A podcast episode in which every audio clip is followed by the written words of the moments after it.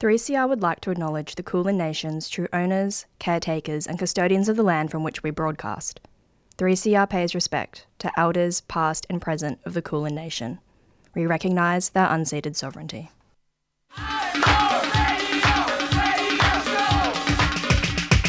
This is 3CR Breakfast. Oh yeah. Alternative news, analysis, and current affairs. Monday to Friday, 7am till 8.30am. Highly double. Clap your hands.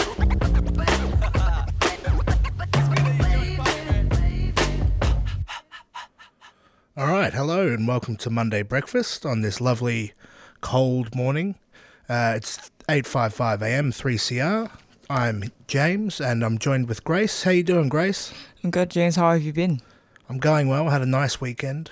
Mm-hmm. Um, plenty of sport, uh, but I'll save that for my sports show later in the week. How was your weekend? That was uh, it was great. I was just uh, just working as usual and also just staying at home. Oh no, actually I didn't work last weekend. I was just staying at home the entire week, uh, the entire Saturday and Sunday, because um got got the days off and just enjoyed my time at home. Um, but also I just tried doing some of my uni work because I am part of Ooh. uni at the moment. Last semester going in, I've ju- actually just started my first week back at my last semester of my entire um, la- final year um, just last week. So uh, it went well. I actually didn't really prepare much for that week because I was just can't be bothered. yeah. but yeah, so um, hope I get back my stats and everything as the sem- as the months go by. But yeah, my last ever semester Oh. for uni, and then I graduate. Power to you for studying over the weekend. That's wonderful. I think that's definitely a must for every uni student because that's the pretty much the only time we have, don't we? Yeah, especially when you work as well. You know, when do you study? Yeah. Exactly. So yeah, I've, I actually, I yeah, it actually didn't hit me hit me at the fact that I was completely free from work the whole weekend because I usually also have to work during the weekend. It's quite common. I I'm working on a weekend this week, so I guess I have to do my studies during the weekday now. Ugh. So uh, I'll see how it goes. But yeah, I had, I had that and I had great food as well. Just chilling at home as well. Well, I hope it was restful enough. Um, we've got a blockbuster show today, as always, here on Monday Breakfast. Uh, we've got a number of conversations today from around the station over the last week that we'd like to showcase today. Uh, first, we have first hand accounts of the terror of the Haganah militia with Palestinian writer and political analyst Jafar M. Ramini, which will be fantastic. That was with Jan Bartlett. And then we have uh, reflections on the differences between Britain and Norway with Stuart Rees, analysis of the decision to disallow the proposed nuclear waste dump in the Eyre Peninsula in South Australia, and we're finishing with uh, an interview with Dr. Claire Spivakovsky on the recently re- released report by the Disability Royal Commission. So it's blockbuster. Um, to start with, we'll go to that first interview with uh, Jafar M. Ramini, um, done by Jan Bartlett on Tuesday home time, and I think it'll be very good. Enjoy.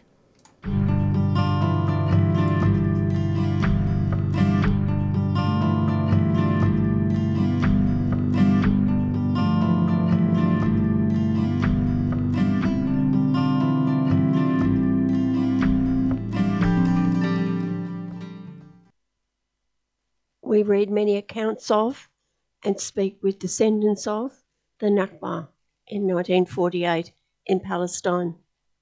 Today, the memories of a child of five when he and his family had to flee the terror of the Haganah militia. And that child is Palestinian writer and political analyst Jafar M. Ramini.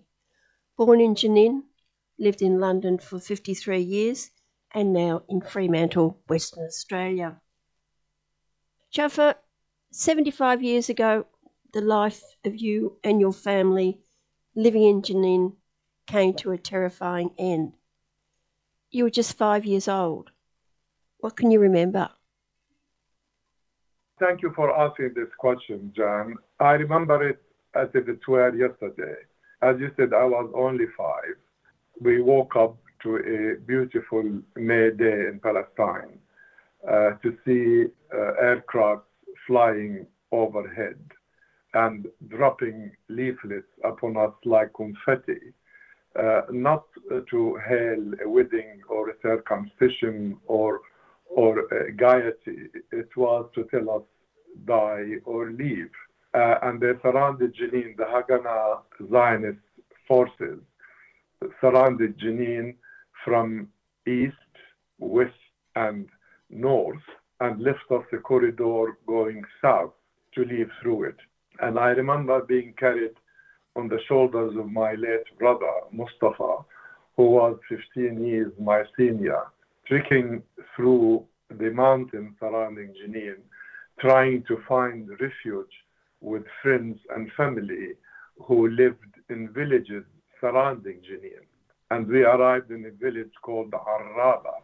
And on the way, I could hear the thuds of mortar shells, the zin of aircraft, the click, click, click of machine guns. We had to hide in, uh, into a cave. And a boy who was sitting next to me in the cave, and as it happened, he was my namesake. His name was Jafar as well. Got a bullet through his eye, went through the back of his head, and miraculously, this boy survived. But thousands others didn't, and hundreds of thousands lost their homes. Israel pushed out 800,000 Palestinians in methodic ethnic cleansing and theft of land. What did your family leave behind?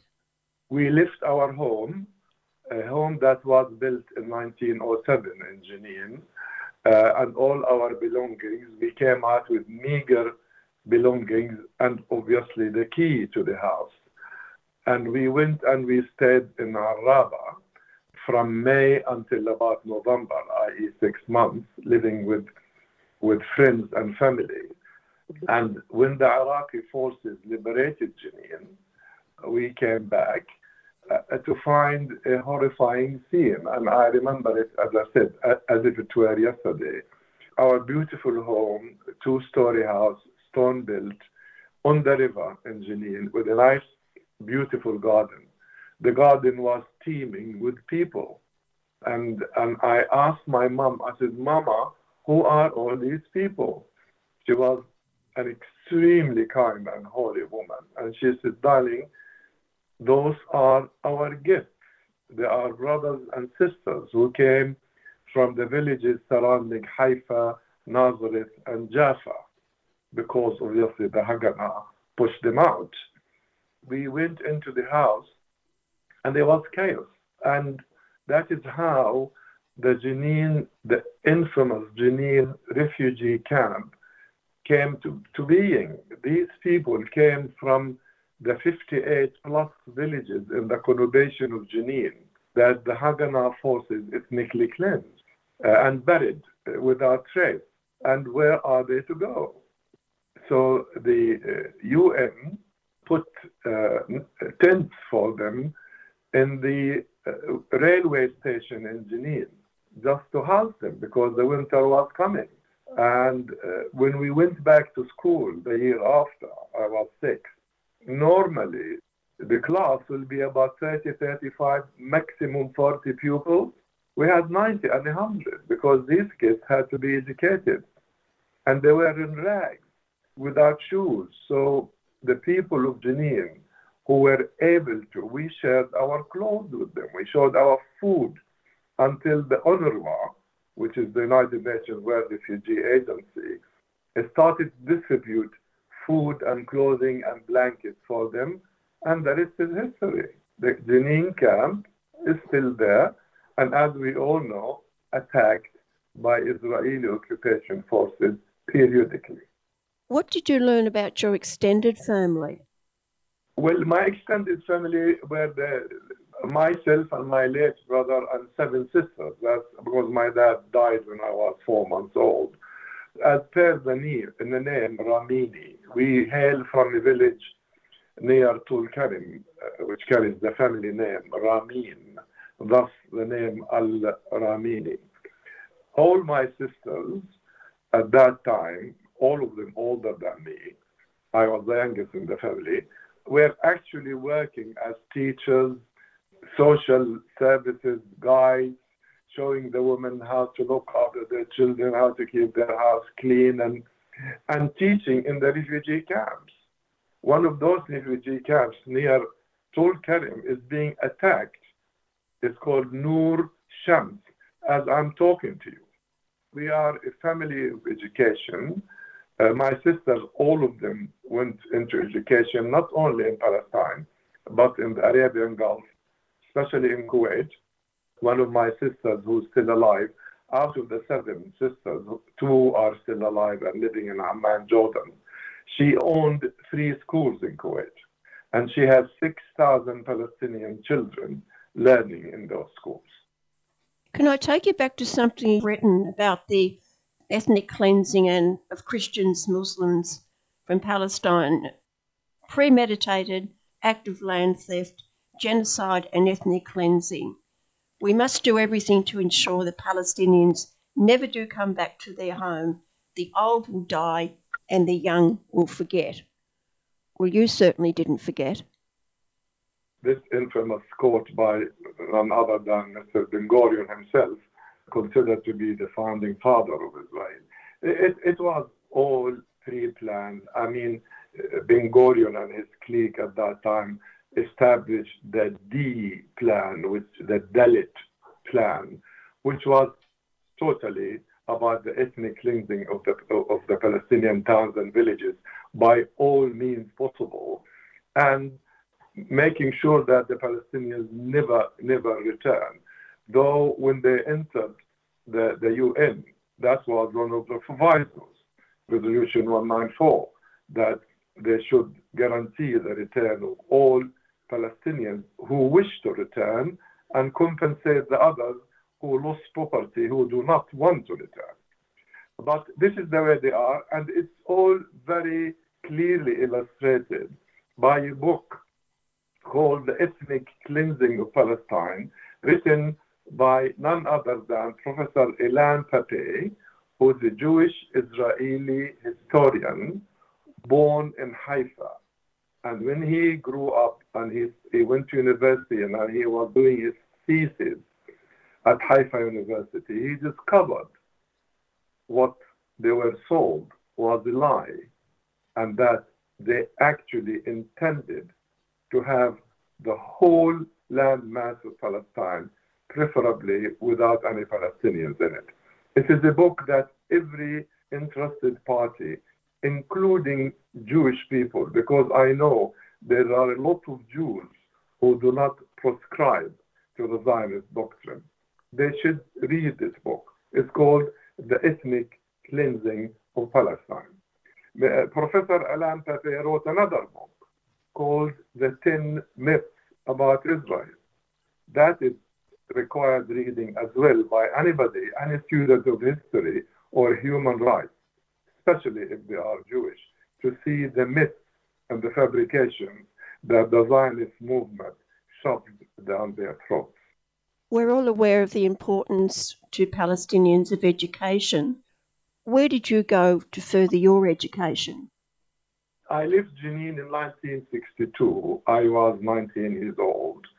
And the only gateway to us was uh, at that time to go to Arab countries around us who will afford us a visa to go.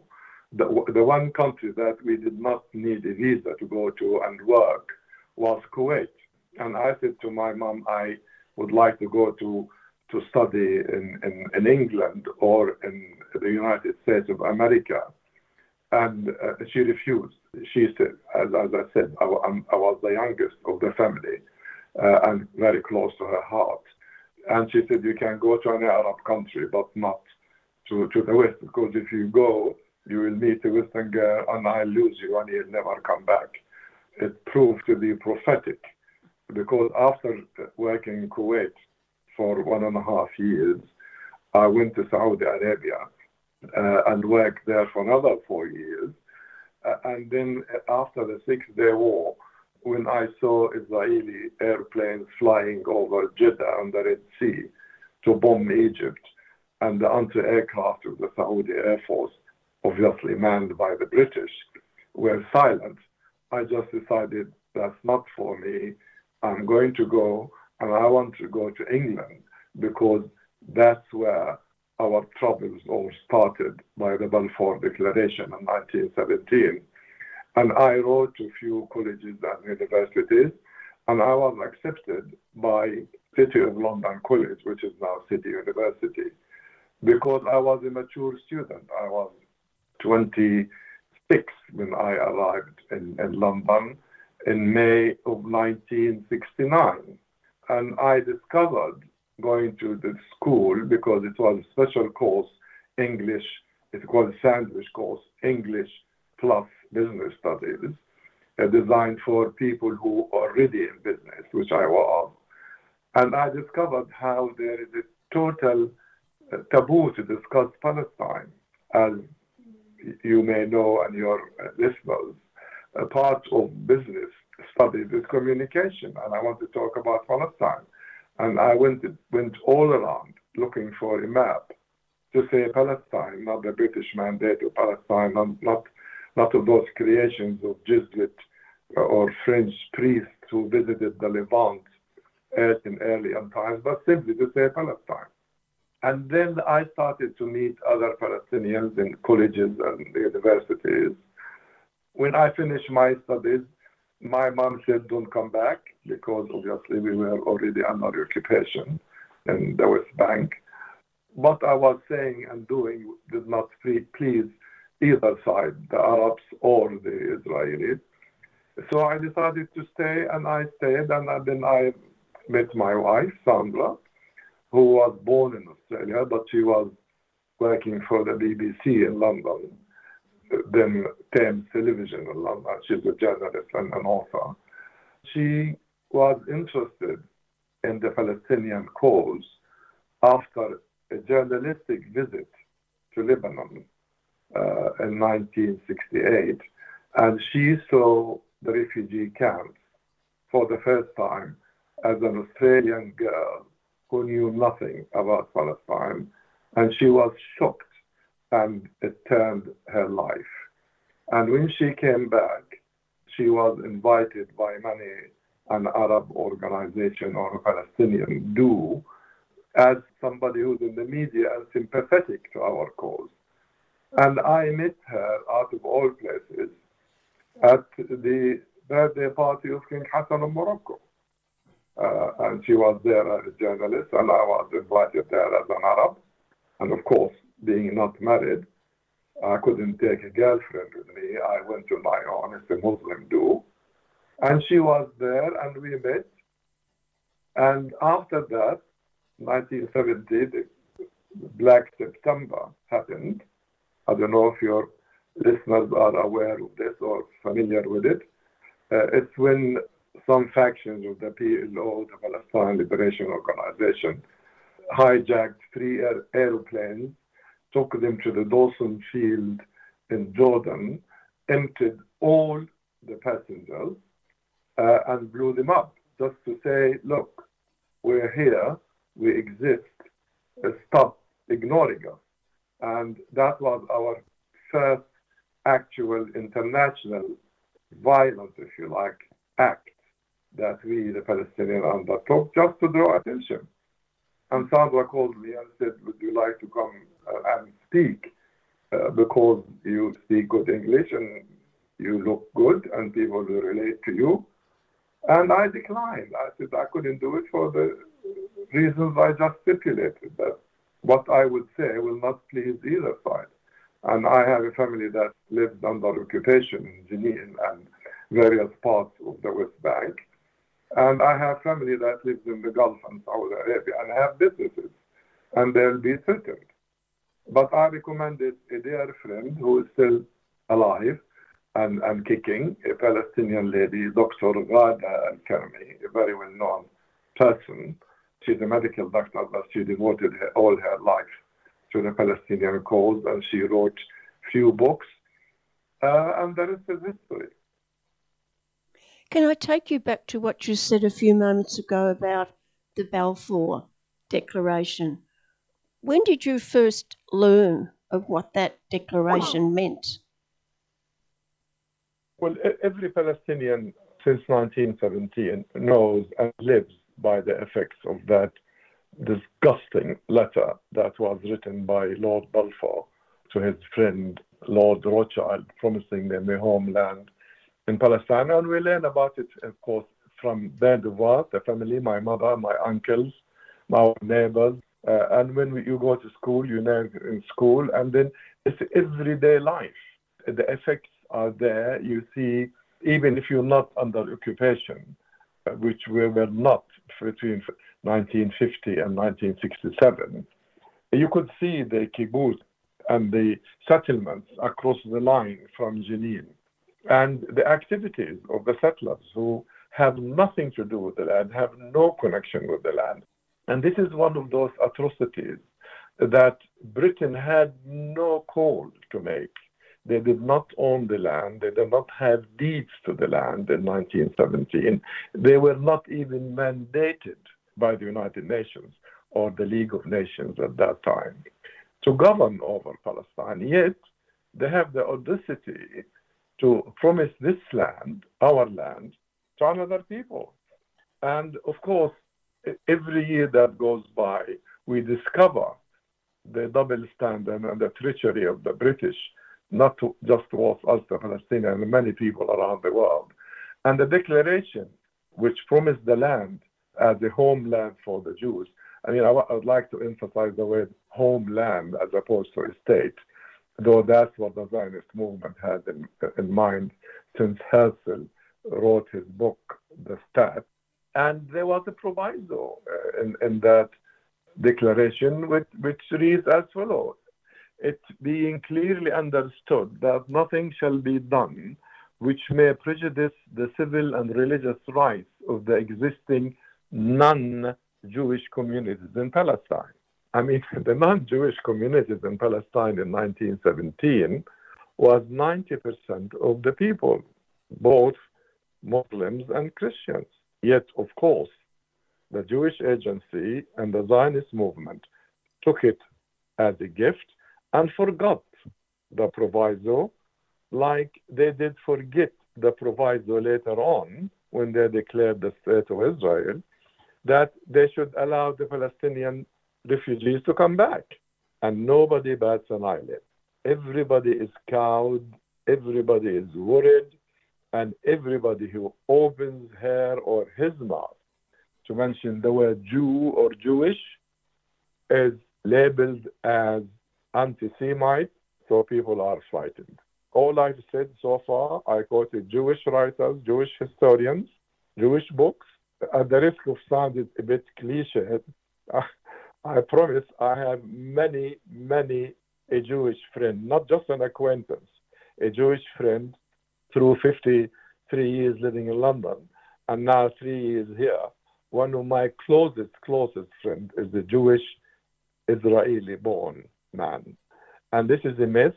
Uh, uh some of the myths that Ilan Pappé said in his book, The Ten Myths About Israel, Uh, is that we, the Arabs and the Jews, have been at each other's throats for centuries. That's a lie. And I'm going to stick my neck out now and say that in the history of the Jews who were persecuted in Western Christian countries and cultures, they had only respite and respect and lived a fulfilled life only under Islamic countries.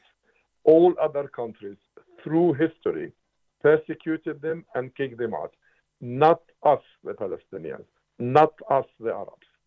And yet they say we've been at each other's throats for centuries. That is a lie. Another myth that Palestine was terra nullius. There are no people.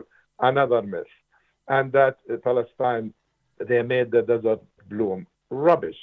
They came to a country that was developed, civilized, functioning, agriculture, industry, airline, trains running from Haifa to Beirut and Cairo and Damascus and everywhere. And they say, we do not exist because it serves their purpose. And what, uh, purpose. And what I find amazing, that people are willing to believe this myth. And that was the first part of a two part interview with Palestinian writer and political analyst Jafar M. Ramini. Part two on the program next week.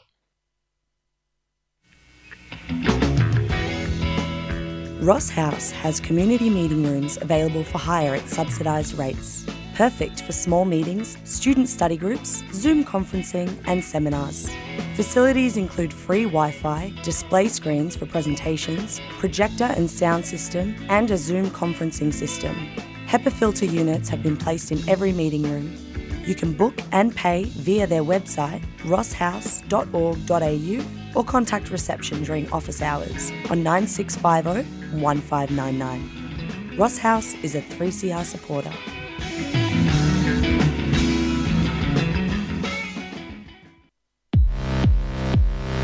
Even subtropical rainforests that don't usually burn were actually on fire. We have the obligation to care for country. So much forest burnt that around 3 billion animals are either killed or displaced. The more we push back against the colonial apparatus, the more positive change we can have in terms of addressing climate change. 3CR, stay tuned, stay radical.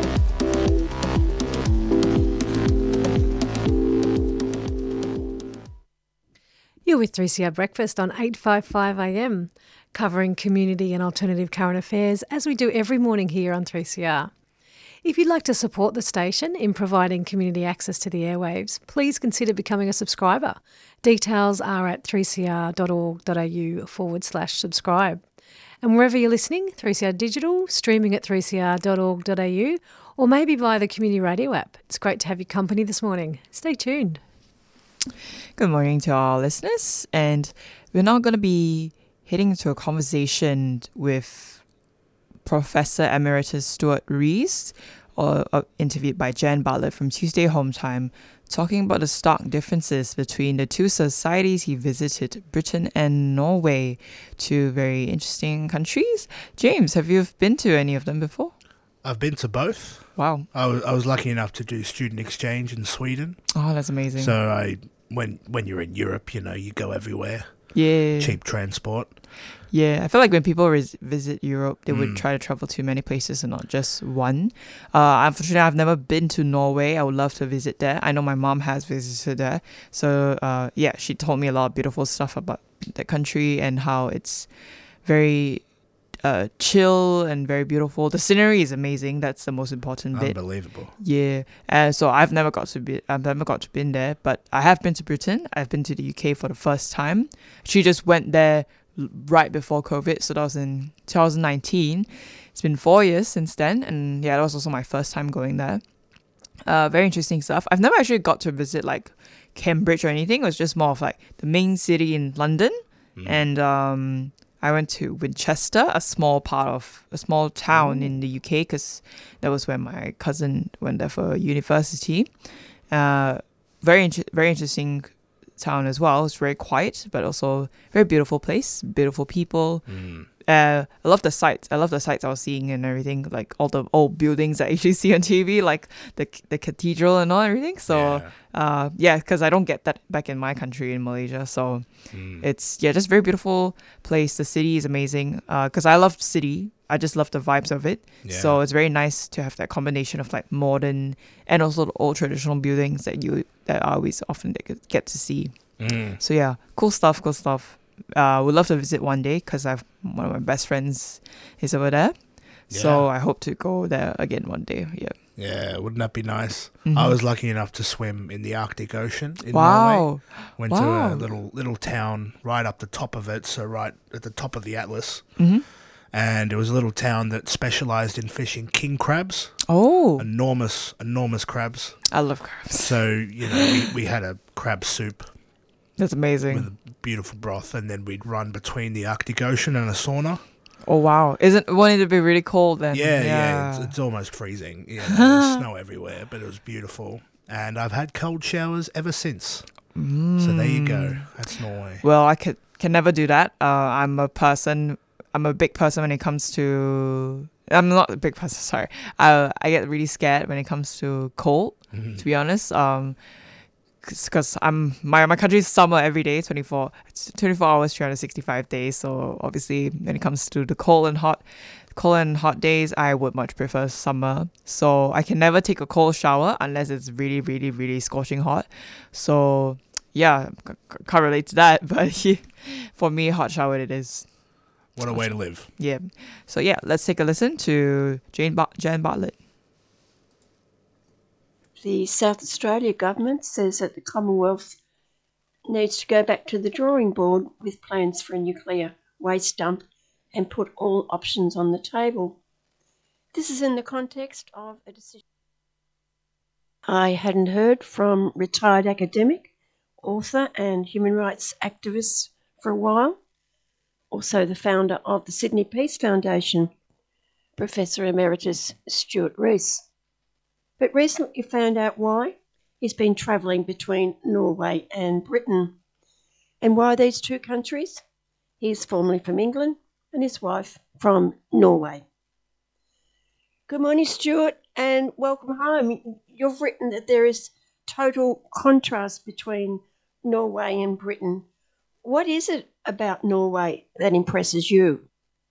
I think it's a it's it's a country that believes that high taxation equals civilization. In other words, if you don't invest in public services, education, health, welfare, and so on, then you have a selfish society which is only concerned with every person for themselves. So the Norwegians, as with their massive universal fund available for uh, an investment for every citizen, know how to commit to a public good. And, you know, that's the language, and it's very, and, and when you wander the streets of the towns of Norway, you don't see poverty, you don't see any homelessness, and you see very little disability on the streets in total contrast to, to Britain. I think there's also a kind of beautiful balance in Norway between the people and their precious environment. It's inseparable. Their health, their health and welfare and optimism is inseparable from the fjords and the mountains and the rivers and the waterfalls, and indeed the tunnels. You know, and there's enough tunnels in Norway for everybody to have one. Did you travel wildly while you were there? No, not this time. Uh, I mean, I have driven from the south of Norway to the Arctic Circle before, so I have a reasonable, reasonable uh, picture of um, what that dramatically beautiful country uh, looks like. And um, the services are first rate.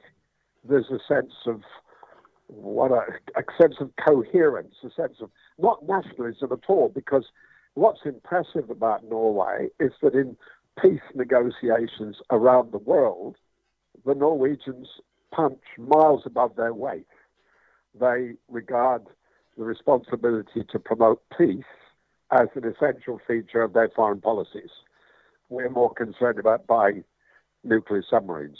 Yeah, a, a great deal of your your work life was to do with education. What do you find out about the education system there, and particularly the university system? Well, it's I mean it's universal. For a start, I remember when my wife first came to, to Britain, she she couldn't get the, over the idea that there was there was such a thing as private schools.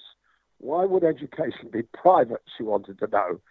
Why would water be privatized? So there's a sort of healthy skepticism in in Norway about privatization, and I think that shows in the in the commitment to public school teaching. I mean, school teachers are well paid; they're regarded as people of significant uh, status. Again, a bit a bit like Finland, uh, but again in somewhat contrast to Australia and and um, and Britain. And the health system? It's universal health insurance uh, as as as we have here. I mean, the the saving grace of Australia is is Medicare, in my judgment, in terms of a civilization. So the Norwegians also believe that nobody should be financially penalised for being sick. You're not meant to be uh, trying to make money in the marketplace. by with with health services. Of course, there are private services you can pay for extras, but by and large, the the standard in the public system is is second to none. Well, they're all the positives, but I have read that there are a few negatives. Um, discrimination against Roma and migrant groups remains a problem, and Well, that's that's true. That's true. Look, when I first went to Norway, everybody seemed to have blue eyes and blonde hair. And now it's much more cosmopolitan, and um, the Norwegians have a policy of dispersal, uh, dispersal, dispersal of the new arrivals. You can't just all live in in um, Oslo or Bergen. You know, they. I once met groups of Somalis up near Tromsø, which is in the Arctic Circle. So, yeah, look, of course there's discrimination. I don't think it's, I don't think it's as bad as it is next door in Sweden. But, um, look, it's not, I sometimes say Norway is, as, is about as utopian as you can get. And there's lots of things that um, need to be addressed. But by and large, they behave like international citizens. That's what I like about it. do you believe that climate change has touched Norway? Oh yes, oh yeah, they know they know that because the um, the cold the cold winters, which were always a feature of life there, no longer exist, and um, the longer hot summers and the and the Gulf Stream being a couple of degrees hotter than it was, because it the Gulf Stream flows right up the Oslo Fjord. Those are all signs of um, climate change. And this must affect the wildlife. Yeah, I, I'm not a great authority on that. I mean, I've I've looked at the Sami up in the the herds of Sami who there's a clash there between the, the, Sami's herds of um, of deer of reindeer. That clashes with the interest in development. You've got the usual clash between the protection of indigenous people's lifestyle and the desire to drill for oil. That uh, the, the, the tug of war between trade or human rights exists in Norway as, as in any country. And how are the Indigenous people getting on? Well, look, they've got they have self government. I've been to their parliament. There's a lot needs to be done. I'm not sure. I can't recall a um, figures about the gap between the the life expectancy of the indigenous people of the north and of the uh, people who live in the south, the Norwegians who live in the south. But the fact that there's a the self-governing parliament is impressive. I mean, in other words, they've had the equivalent of the voice for, for 30 or 40 years. Well, let's tackle Britain in 2023. What did you find? Oh dear. Well, the tears are slightly rolling down my face. Well, there's a complete contrast, almost a mismatch between the stunning scenery in summertime, particularly in the in the in the southwest, the the west country, and the economic and social policies of 13 years of um, of Tory rule. So the inequality is uh, has grown apace. The homelessness is a problem. The mental illness is a problem. If you sit in town squares, you watch people shoveling, shuffling by on their with their walkers and their sticks and so on. It looks Dickensian. The the fact that they they had 13 years of austerity, um, that that the consequences of that are the the increasing poverty, and plus, of course, the most criminal and stupid decision the British ever made, which was to vote for Brexit to leave the European Union. That the consequences of that are, are now becoming very obvious. And what are they? They've cut themselves off from one of the largest markets, trading markets in the world. They've made it incredibly difficult to travel across to the to the continent, even for school kids on holiday, because the, the bureaucracy associated with the new Britain, Brexit re erected barriers. The other obvious consequence is that the people who, who came from Europe to do crucial work in um, agriculture, in care of the elderly, in the building industry, are no longer there. Poles, Latvians, Lithuanians, Estonians, there was a deeply racist element in the decision to vote for Brexit. Uh, they didn't want foreign people arriving to take our people's jobs. Well, now, of course, there's a desperate shortage of labour. Is the Labour Party in Britain a viable alternative? Well, it, it has to be. Otherwise, everybody's going to sink into the North Sea. Starmer, it has to be. It has to be an alternative for the next 20 years. It's, there has to be a story and a vision about a different kind of country, about how do we live together in a global warming world, in a world where violence seems to be the centerpiece of domestic and foreign policies, where cruelty to asylum seekers and refugees is a priority topic for discussion every day in Britain. So the Labour Party under Starmer and, and co, they have to be different. I mean, the trouble is they they will be given a poison chalice, a country that's on its knees economically. I think the, the issue, a bit like here, it's about learning to craft and implement a different way of living together. And um, that's the uncritical reliance on capitalism has to end. We have to be able to talk about the fellowship associated with socialism. Uh, we have to be able to talk about privatization being uh, an alienating policy. We have to be able to talk about the violent consequences of capitalism.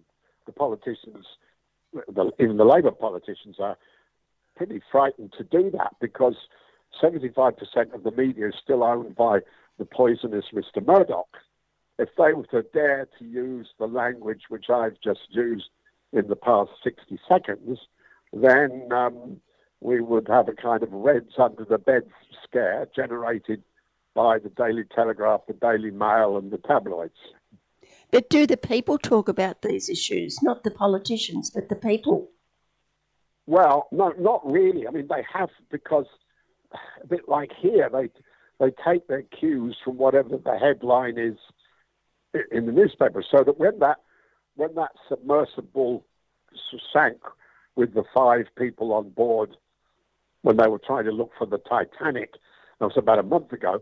For for days and days, that was the only topic of conversation that dominated the news media and dominated people's alleged interests. But there's some hope. I mean, the, the, the Tories were wiped out in, in one constituency recently where there was a 20,000 previous Conservative majority, and the same happened with the, the Liberal Democrats winning a, a, a, um, a by election. So there's, there's hope. But for, for my money, it's, it's not much different from here. You have to tell a different story about who we are, what we believe in, where we want to be in five years' time, ten years' time. And you know, philosopher friend of mine used to say there was only one question to answer: What's it all about then? What's the purpose of of life on Earth? Well, I asked you a question before about the education system in Norway. What did you find in Britain? In Britain, well, unfortunately, it's uh, privilege, and the purchase of privilege is still a dominant feature of the structure of, of education. And the support for the, the power and influence of prestigious so called public schools, which are in fact private, is still a feature of, of, of British life, therefore, a feature of social inequality, a reluctance to um, be enthusiastic about the funding and support for public schools, in other words, for all the kids in all the um, poorer districts of Britain. I mean, in answer to your question about education, of course, the answer has to be uh, that the consequences are regional. You can go to parts of uh, the east end of London and um, Glasgow and Birmingham, where the conditions are not very encouraging. You could go to private schools where the gladioli look happy and the lacrosse courts are well groomed. So, in other words, inequality rules.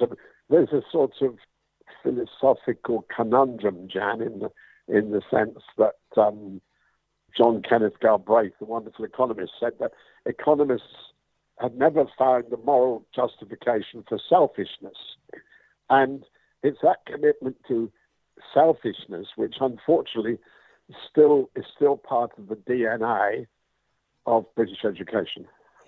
And what about the National Health Service? Is that going to survive?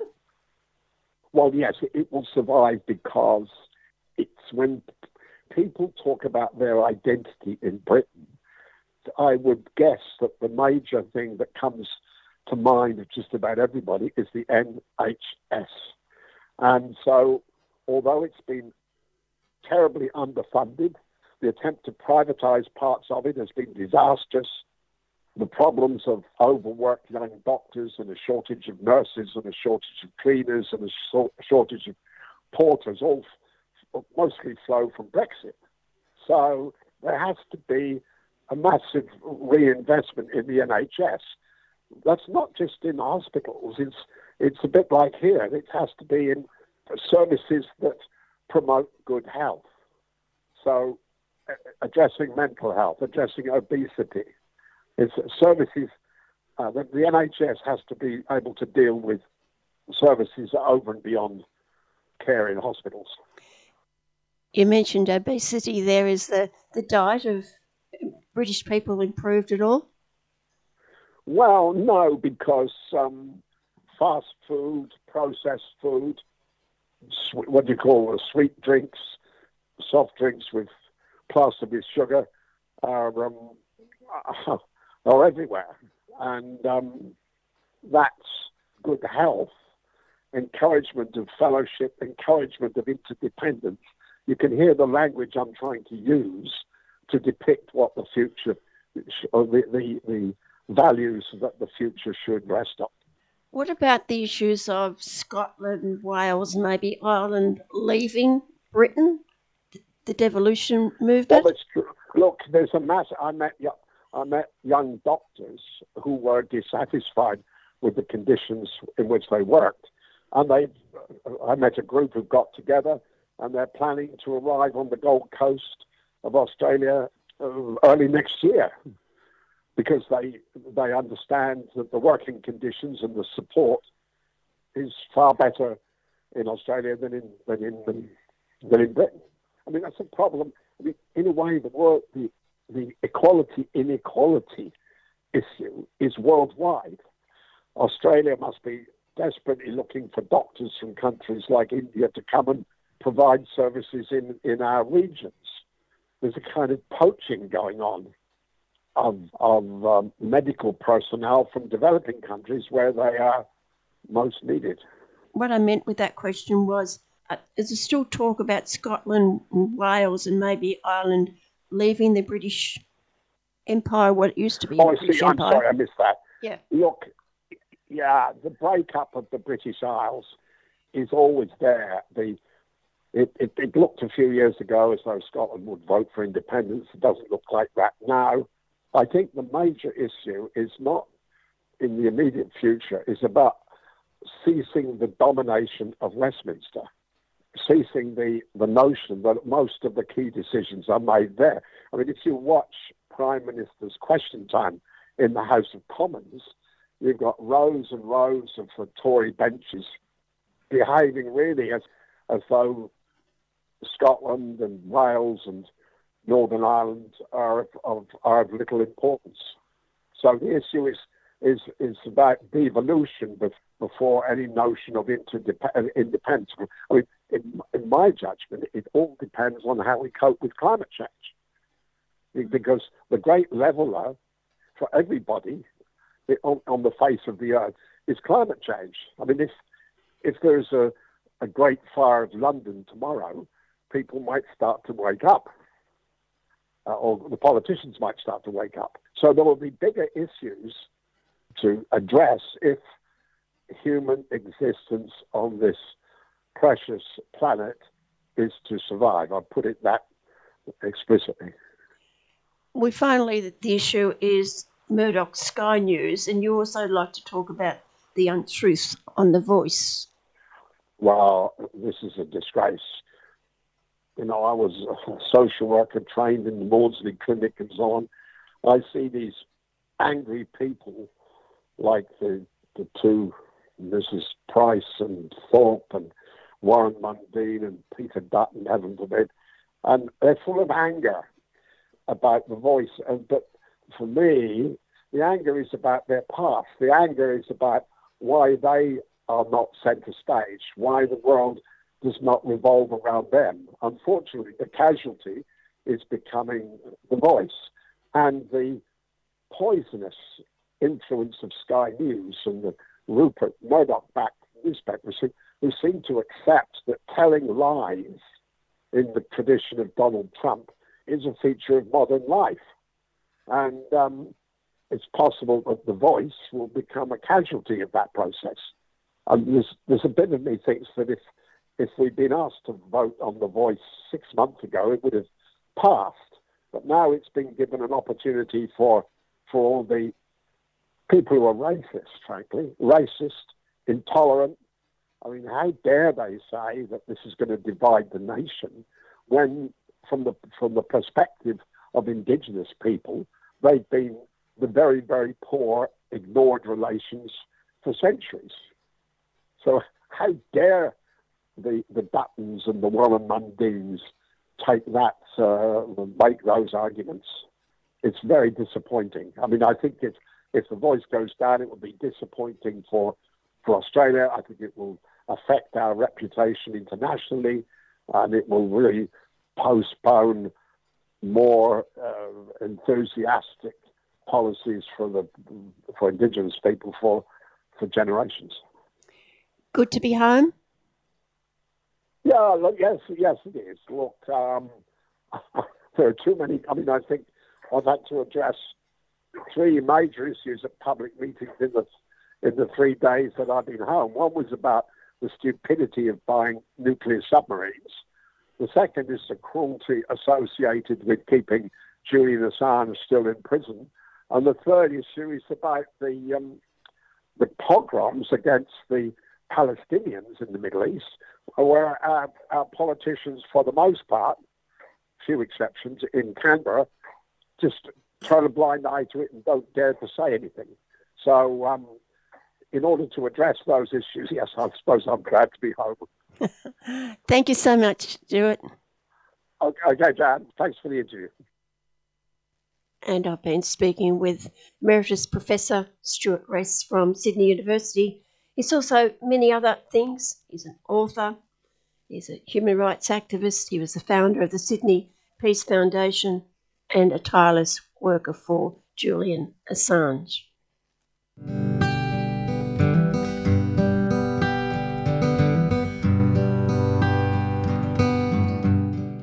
Australia's energy market is broken. Right, but CoPower gives you better energy? Nope, no retailer can control where the electrons they buy off the grid come from. But as a CoPower member, you can vote on where 100% of revenue goes. So instead of corporate profit, your energy bill builds the world you want to be a part of. That's cool. Learn more about the solidarity economy and CoPower today and take the power back. Victorian energy fact sheets and basic plan information documents are available at cooperativepower.org.au. For clear advice on the right plan for you, contact us on 03 9068 6036 a 3CR supporter.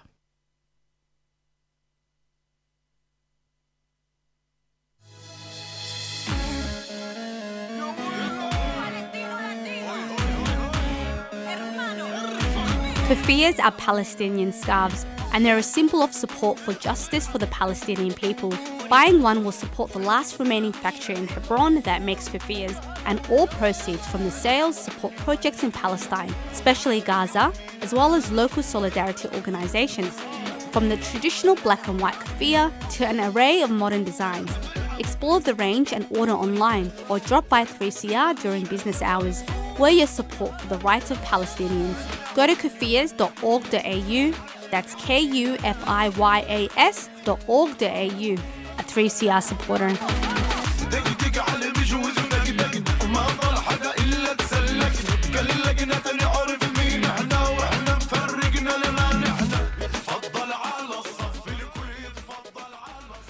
Alrighty, we'll jump to a song now just to break up your Monday morning. It's 3CR and it's almost 8 a.m. here on 855 a.m. Uh, we've got lined up for you I've Lied by the legendary Archie Roach.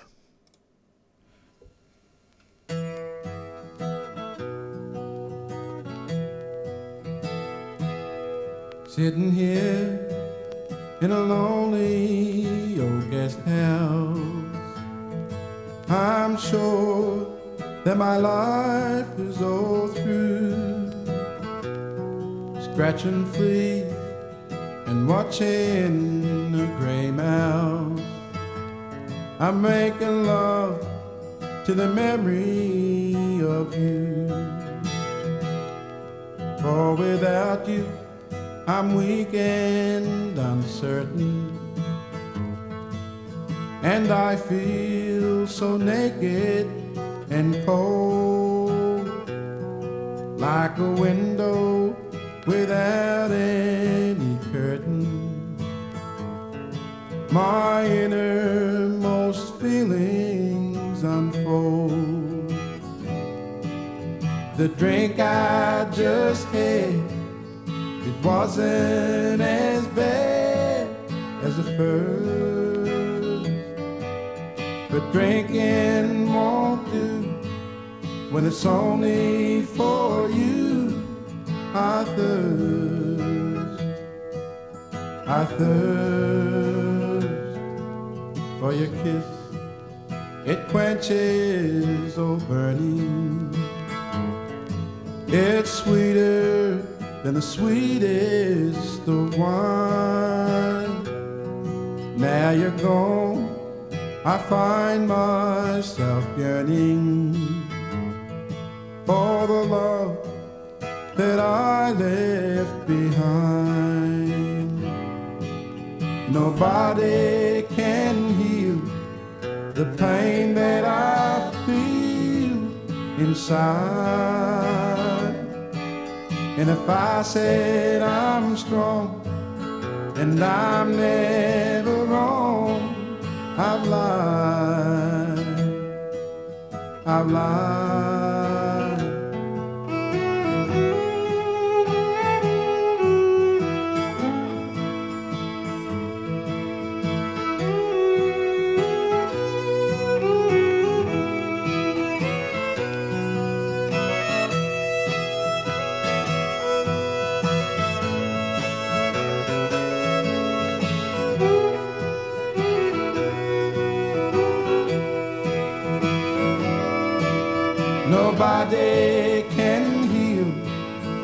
Pain that I feel inside.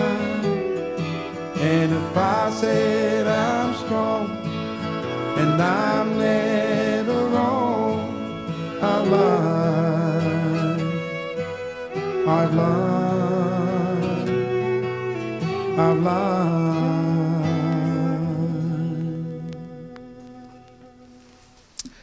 And that was a very beautiful sentimental song called I Lied by Archie Roach. You're listening to 3CR 855 AM. We're going to be listening to another very interesting conversation by Jan Bartlett from Tuesday Home Time. It's looking at the analysis of the decision to disallow the proposed nuclear waste dump on the Eyre Peninsula in South Australia. Jan spoke to Dr. Margie Beavis from the who is the vice president of the Medical Association for Prevention of War. So now let's take a listen.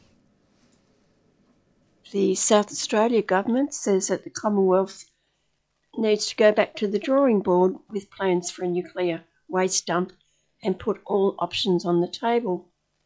This is in the context of a decision by the Federal Court to set aside a decision to build the dump on South Australia's Eyre Peninsula near the town of Kimba. I'm speaking with Dr. Margie Beavis, representing the Medical Association for the Prevention of War. Now, Margie, I'd like you to clean up two issues before we look at the successful campaign against the dump near Kimba. This proposed dump was, as we're told, for low level nuclear waste, mostly associated with the production of nuclear medicine. What is nuclear medicine? two framings for this. The first, I'll explain nuclear medicine, but then I'll talk about how dishonest the government has been about all this. Nuclear medicine is not radiotherapy. Nuclear medicine is not chemotherapy. Nuclear medicine is a small area of medicine where people use radioactive material. The commonest use of it is actually for heart tests, for testing people who need a particular type of scan to judge heart function. It is nuclear medicine is sometimes used to treat some types of cancer, but it's certainly one of the um, much lesser used strategies. And usually with nuclear medicine, what people do is they take some blood from the patient, they then label it. In other words, they stick some very short acting radioactive material onto that blood and then they re inject it. And then they look, they use it for what we call medical imaging. So then they look using a scanner to see where that particular blood has gone. What makes me, what has been very disturbing about this process is from the word go, the government has pushed nuclear medicine as the reason for this dump, and that is not the case in terms of Australian nuclear medicine. Nuclear medicine, if you inject some radioactive material into a person, it's as I said, it's got a very short half life. What that means, it's like a battery; it goes flat very quickly, so it loses its radioactivity really quickly. And so, what they do in the hospitals, and this is all over Australia where they do do nuclear medicine, is they put the, the waste, so the syringes and the rubber gloves and things, into, and I kid you not, literally a lead lined rubbish bin. So they put a lead lining on a rubbish bin. They put that stuff into that bin.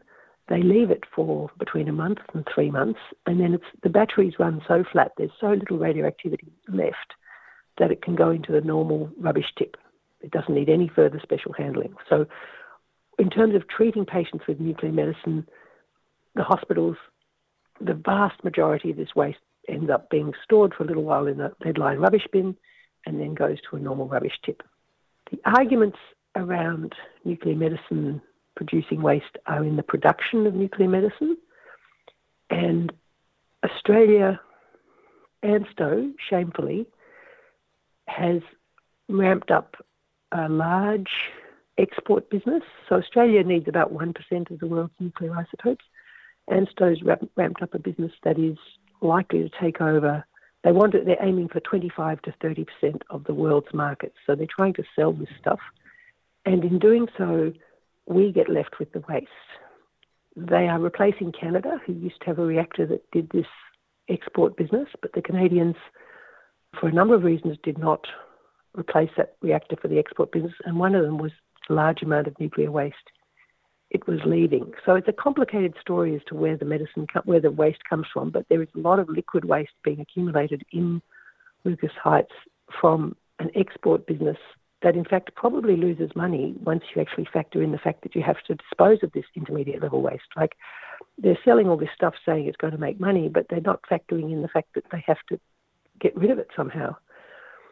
So it's a complicated story, and even more complicated is the fact that it's a bit like renewables and coal, but if you go back 20 years, there is a, there is a process that will make a lot of these radioisotopes, the vast majority of these isotopes, that is much, much cleaner. And that's gone through a lot of regulatory processes in Canada and is still coming together. But the Australia should be really doing research into copying the Canadians and working out how to make these nuclear medicine much, much cleaner. So it's not happening yet, but there's much, much cleaner ways to do it down the track. But You- that's a complicated story. I can imagine.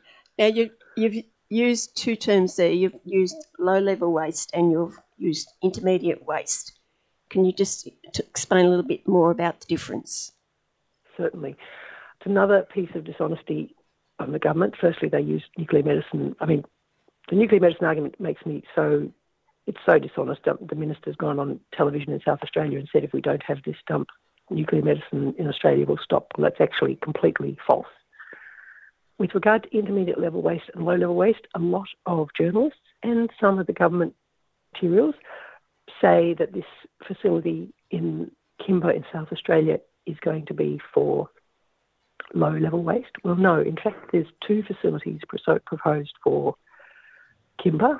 One is the low level waste that, as I said, the battery radioactivity on that runs out after about 300 years.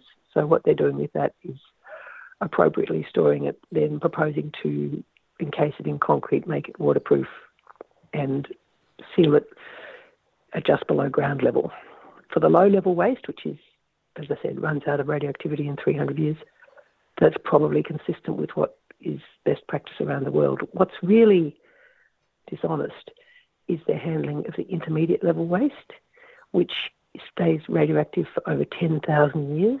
Uh, now, uh, big numbers are hard, but if your listeners want to imagine, the pharaohs built their pyramids 5,000 years ago. So we're going back twice the length of time from now back to the pharaohs for this waste to be kept out of the water supply, out of any contamination, out of the food chain, and to pretend that putting it in a temporary store, and by temporary they say up to 100 years, which is just mind boggling, on a facility that's located on a floodplain and does get, it's a seismically active part of, it's one of the most seismically active parts of Australia, is really just kicking the can down the road. If they, what we actually need is an inquiry into how to properly deal with this intermediate level waste. And the, the process has been just so badly done. But the worst, I mean, apart from dishonesty on a number of levels, the treatment of the Barngala people and the exclusion of them from the original survey of the community about having the, the community at Kimba about having the waste dump to completely exclude the traditional owners was incredibly disappointing, but also really hypocritical for a government that's pushing for the voice. I mean, this is completely the opposite. Like, you can have the voice, but when it actually is putting in radioactive waste dump on your traditional lands, you have no say. And that, that it's very good news that a court has, has thrown out that decision about a week ago. Can I just take you back to that dishonesty, the dishonesty about the medical waste? Why haven't mm. the medical fraternity and the pharmaceutical industry spoken up about this dishonesty? It's a very good question. At the Medical Association Prevention of War, we've been saying, saying what we can. I think ANSTO has been very savvy. They took some of the senior people in the radiology and nuclear medicine field on a tour of Lucas Heights and showed them all the, the whiz bang technology there. And they, you know, what a wonderful facility this was. So they've done a lot of marketing to senior people in the College of Radiology. I'm not using the right terminology, but basically the, the, the people who use nuclear medicine. And so they are glad to have the nuclear medicine. They're not going to get political about how it's made or whether there's an export industry or where the waste goes. ANSTO's been quite skillful in manipulating the most qualified group of specialists to just be supportive of the production of nuclear medicine. And the rest of the nuclear, of the medical profession, I certainly, when they were proposing to put in the Southern Flinders Ranges, the GP there was very outspoken but the rest of the medical profession would sort of defer to the specialists that are involved pretty much. But there are certainly other doctors in MAPW, Medical Association Prevention of War, who've spoken up, and we do what we can. But it is it is in some ways sort of like falling between the cracks in that there. Yeah, I'm not trying to excuse this, but yeah, I think once ANSTO had got the College of Radiologists of medical nuclear medicine specialists. I, I, can't give you the precise name of the college. And also, they they sweet talked the AMA, and the AMA I have met with in South Australia, and they were certainly dismayed about what was happening with the nuclear waste dump, but they haven't come out with any public statement. I'm sure you realise, Margie, that when I said the medical profession, I wasn't including MAPW because you're doing fine work. we do our best. now, as you said, they're trying for Kimba, but they've been trying for others as well. The Flinders Ranges, what happened when they tried to push one in that area or push around that area? Well, this is a really, I mean, it's part of the whole dishonesty. With the Southern Flinders Ranges, they used a 50 kilometre radius for the survey. So they asked everybody within a 50 kilometre radius of the dump whether they wanted it or not, and asked the community, and the community resoundingly said, no, we do not want this dump. When it came to doing the same thing for Kimba, they were much more cunning. Instead of doing a 50 kilometre radius, which would have included a lot of the farmers who are opposed to this waste facility, instead of doing a 50 kilometre radius, no, they just used the town boundaries. Now, the town boundaries really largely include the businesses that will benefit from the increased business that comes from building a waste facility. And so they were much more likely to get a positive outcome, which they did. It was only it was not a resounding result, but I think it was something like 61%, but or 62%. What was shameful in that process is that were farmers that were closer to the dump than the township, and whose product would be affected reputationally by having a waste dump so close to them.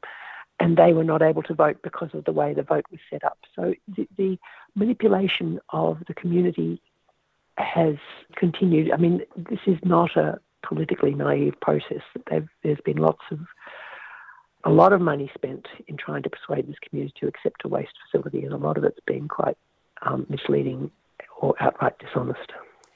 Where were the Indigenous peoples in this? The traditional owners do not live at Kimba, but they were completely excluded from the survey. And so they, not surprisingly, took the government to court and said, "You cannot put this. We are." They they were very sensible in that they got an independently commissioned survey of the Barngala people. So they got they sent out a survey that was independently run, and that was a unanimous vote of no.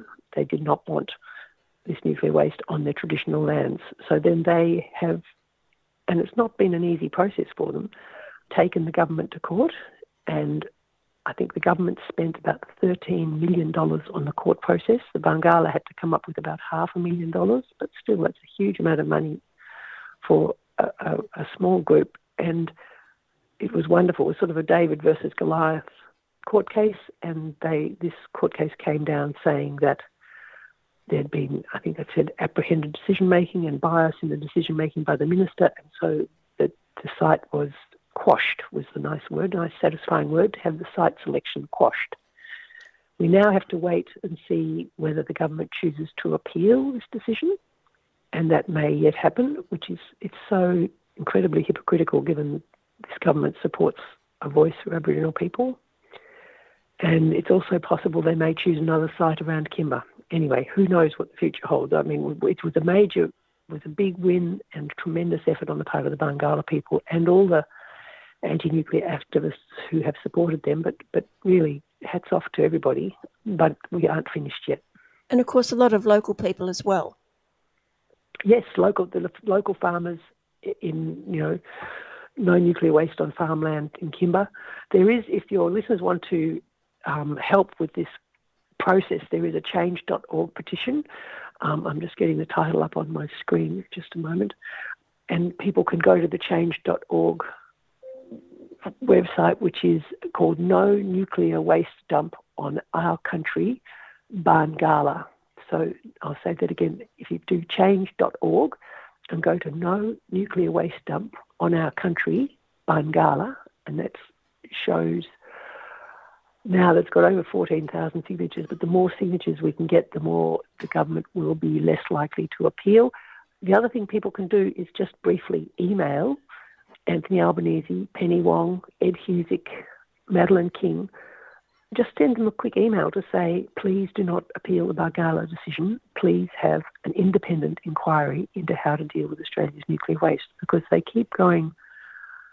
This is there's been multiple processes over the last 30 or 40 years, and they keep doing it so badly that it doesn't go ahead. They need to stop, look at what's happening, look at how much waste is being made, look at it's really time to stop and do it properly. You said government land. Where does land rights fit into this? Well, that's a very good question. The nuclear submarines, which are a whole other nuclear waste nightmare, we're going to get these second-hand submarines from America, and then we're going to keep the nuclear waste that is with these submarines, and that's high level waste that's even longer lived than the intermediate level waste. They're talking about putting that on defence land, but defence land and land that has traditional owners on it that often overlap. So where does the government land, quote unquote, exist? And if they're going to do this, they need to really talk long and sincerely and discuss with the affected communities so that they can see that there's the trade-offs for putting this material on their land. There are benefits that are worth that. And so far they haven't succeeded. You've sat down with the local people near the dump site or at Kimba. When was that and what was achieved with those meetings or that meeting? Um, that was all pre-COVID, which feels like a generation ago, well pre-COVID. Basically, those meetings were about both in the Flinders Ranges and at Kimba about putting the nuclear medicine side of the story, so that people understood that they were being, you know, gaslighted really about nuclear medicine, and that the waste facility wasn't going to wasn't urgent. It isn't going to stop nuclear medicine production, and that nuclear medicine in people was not the reason why we needed this waste facility. That if, if the ANSTO has behaved not has not acted in good faith at almost any point in this process, and that's really for a government. For it's, it's not a government organisation, but for a government for an organisation that is very heavily subsidised by the government, that's a disgrace. What were the meetings like with the local people? Oh, very friendly. Although what was really sad was that because in the country you have to get along with people, a lot of people just weren't talking about it. They wouldn't discuss it because they didn't want to distress their neighbours. So they, they wanted they want to be able to get along. So it, it sort of put up it made divisions in the community that had been previously been very united, which is very sad. I think a lot of the community members were incredibly sad at how much division had come out of this and what damage it had done to what had previously been a really close knit community. And you can imagine the stress on the families in the area, the Aboriginal families, of going to court, fighting this for how many years? Oh, I, I'm guessing I'd say two, but more. I mean, we've been fighting the whole thing for about, I don't know, it feels like a decade, but it's probably about seven years. I think what was saddest out of some of those meetings with the community was that people said, you know, their kids would be more likely to move away from the township if they had a nuclear waste dump. But, you know, who would want to bring your kids up close to a nuclear waste dump? It's it it was just it was very sad to see the division that had come into the community with this, with this government decision to, to locate it there. And I'd imagine this would happen with the, the local farmers as well, with their green produce. The local farmers were certainly very concerned about what the reputational impacts would be for what their grain, which was previously sort of had a good clean and green reputation. They were certainly very concerned about what this would do to their reputation and therefore their grain prices. Well, let's look at the hy- hypothetical. If this did go ahead or had gone ahead, where was the material coming from and how was it going to get to that area near Kimba? Okay, one of the other dishonest things that the government said was that this was urgent because there was nuclear waste at over 100 sites around the country. Most of this waste, the vast majority of this waste, is coming from ANSTO at Luke Lucas Heights reactor, and that's the intermediate level waste. And then there's a whole lot of waste at Woomera in 44 gallon drums. That's low level waste. That is the vast majority of it. There is a very, very tiny volume that has been stored in hospitals and in science laboratories around the country. And it's a bit like the waste from the nuclear medicine. This stuff has been, for instance, there's radium in hospitals that's been safely stored in hospitals since the 1960s and 70s.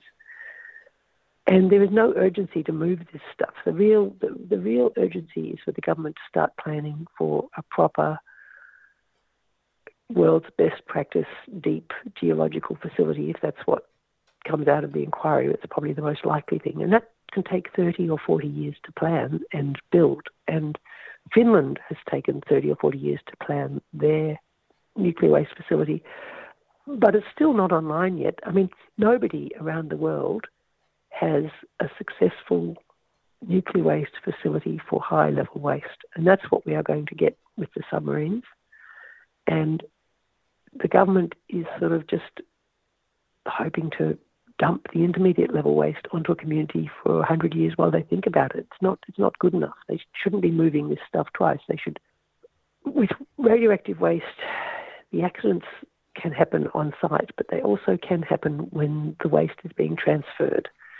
And with any exposures, the, the principle is to the least risk possible. And the government was not looking at that, not paying attention to the sort of proper practice in handling this very highly toxic radioactive waste. And as you've pointed out a couple of times about the dishonesty of both this government and previous governments, the nuclear industry has a record of dishonesty as well. Oh my goodness, the, the pro nuclear power industry in Australia is so, it's got a real lease of life now that we're getting nuclear powered submarines. But if they really want to look at a real world example of how stupid nuclear power is, it's it's stupid on so many levels. But if you're just looking at the money side of things, it's way more expensive than renewables with storage. And in the UK, nuclear power since 2010 has gone from, I mean, nuclear power is falling. It's now 12.5% of the UK power. They're trying to get money to build a new nuclear reactor, and nobody, nobody with any sense is putting up money. They've got what's called a capital strike, where they can't raise the money to do nuclear power because it just makes no sense. It's it's it's too expensive. Nobody wants it. And interestingly, in in the UK, since 2010, the amount of renewables, so in the last 13 years, the amount of renewables has gone from 6% to 48%. And renewables are much cheaper. They're also much cleaner. They're much safer. They don't lead to nuclear waste issues. For Australia, it's it's ridiculous. They're too slow. It would take 20 years to get a nuclear reactor up and running. And these small modular reactors that everybody's talking about are even more expensive to run than a large reactor. I mean, it's it's a nonsense to say these small modular reactors are what Australia needs because unless you have billions and billions and billions of dollars subsidies from our taxpayer dollars, there is no way a nuclear reactor would ever be built. No no sensible investor would put money into them. Well, just finally, Margie, this decision by the federal court, I can imagine the the nuclear industry is seeing this as a setback, but they're determined to press ahead, and that means there's more work for people like you and me. Absolutely. Um, I think the nuclear industry is delighted by the AUKUS subs decision and is going to use that to lever as much as they can. I think, as far as nuclear reactors go, I think one of the really wonderful things is Australians are sensible enough to know that they don't want a nuclear reactor anywhere near their house. There's good evidence that there's increases in childhood leukemia if you live within five kilometres of a nuclear reactor. And when I think it was John Howard started talking about nuclear reactors, the opposition leader at the time sort of laughed and said, okay, tell me which electorates it's going to go in, because as soon as you say to an electorate, you're getting a nuclear reactor, I think that's Guineas to Gooseberry's, the government representative would, would lose his seat.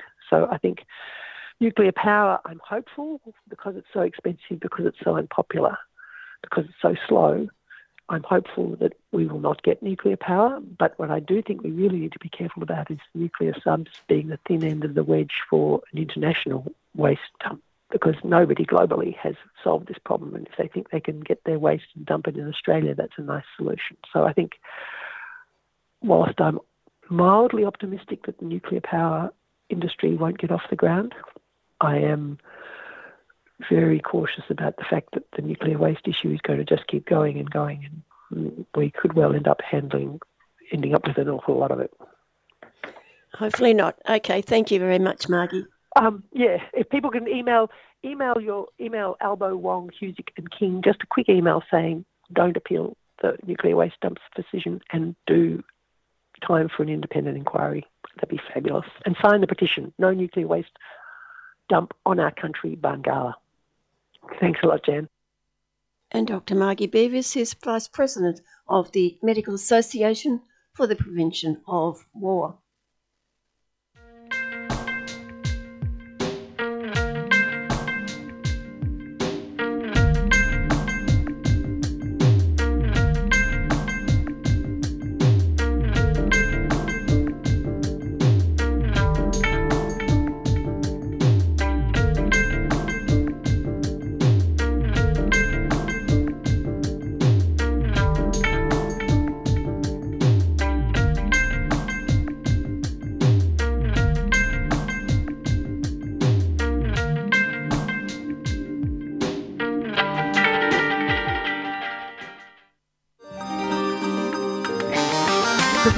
Palestinian fight isn't just the Palestinians' fight, it's all our fight because it's a fight not just about land, it's about a fight for freedom. Everybody should be standing here today saying Free Palestine.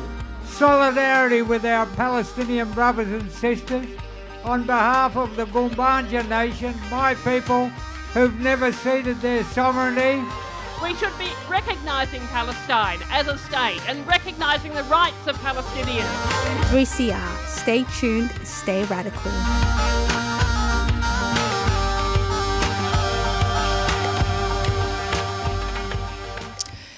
And you're listening to 3CR 855 AM. That is pretty much the end of our show. We've got very we got very interesting stuff from Jan Bartlett from Tuesday Home Time. If you want to listen to like for ex- uh so for the first one that was a part one only of the interview with Jafar M Ramini. So if you want to hear part two, um, go to Tuesday Home Time for uh, from 4 p.m. to 6 p.m.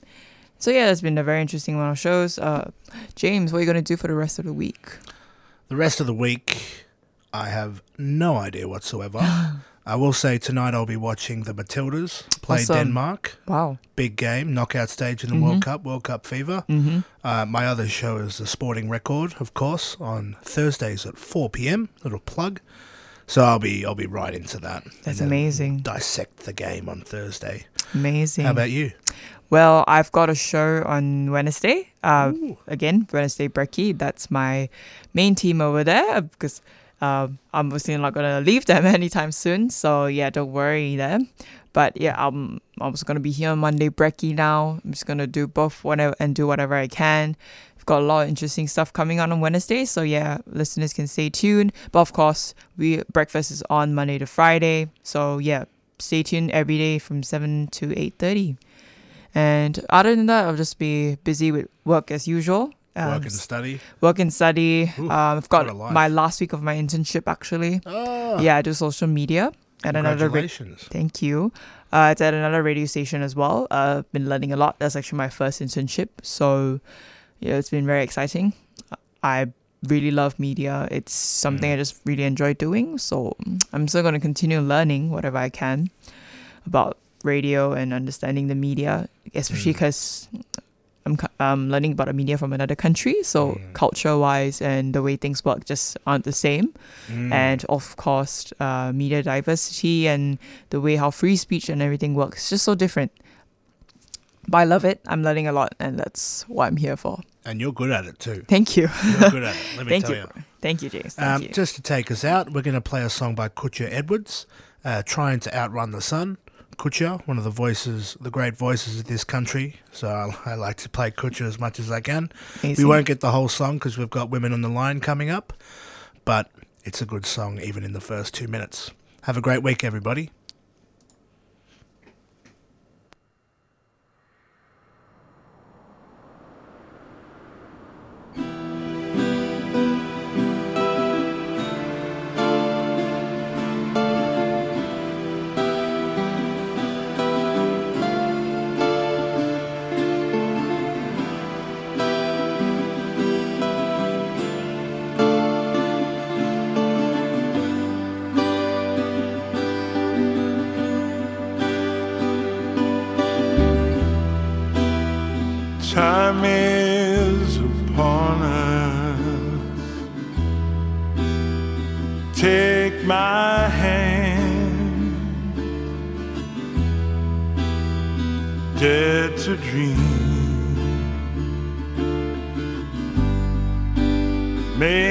Stand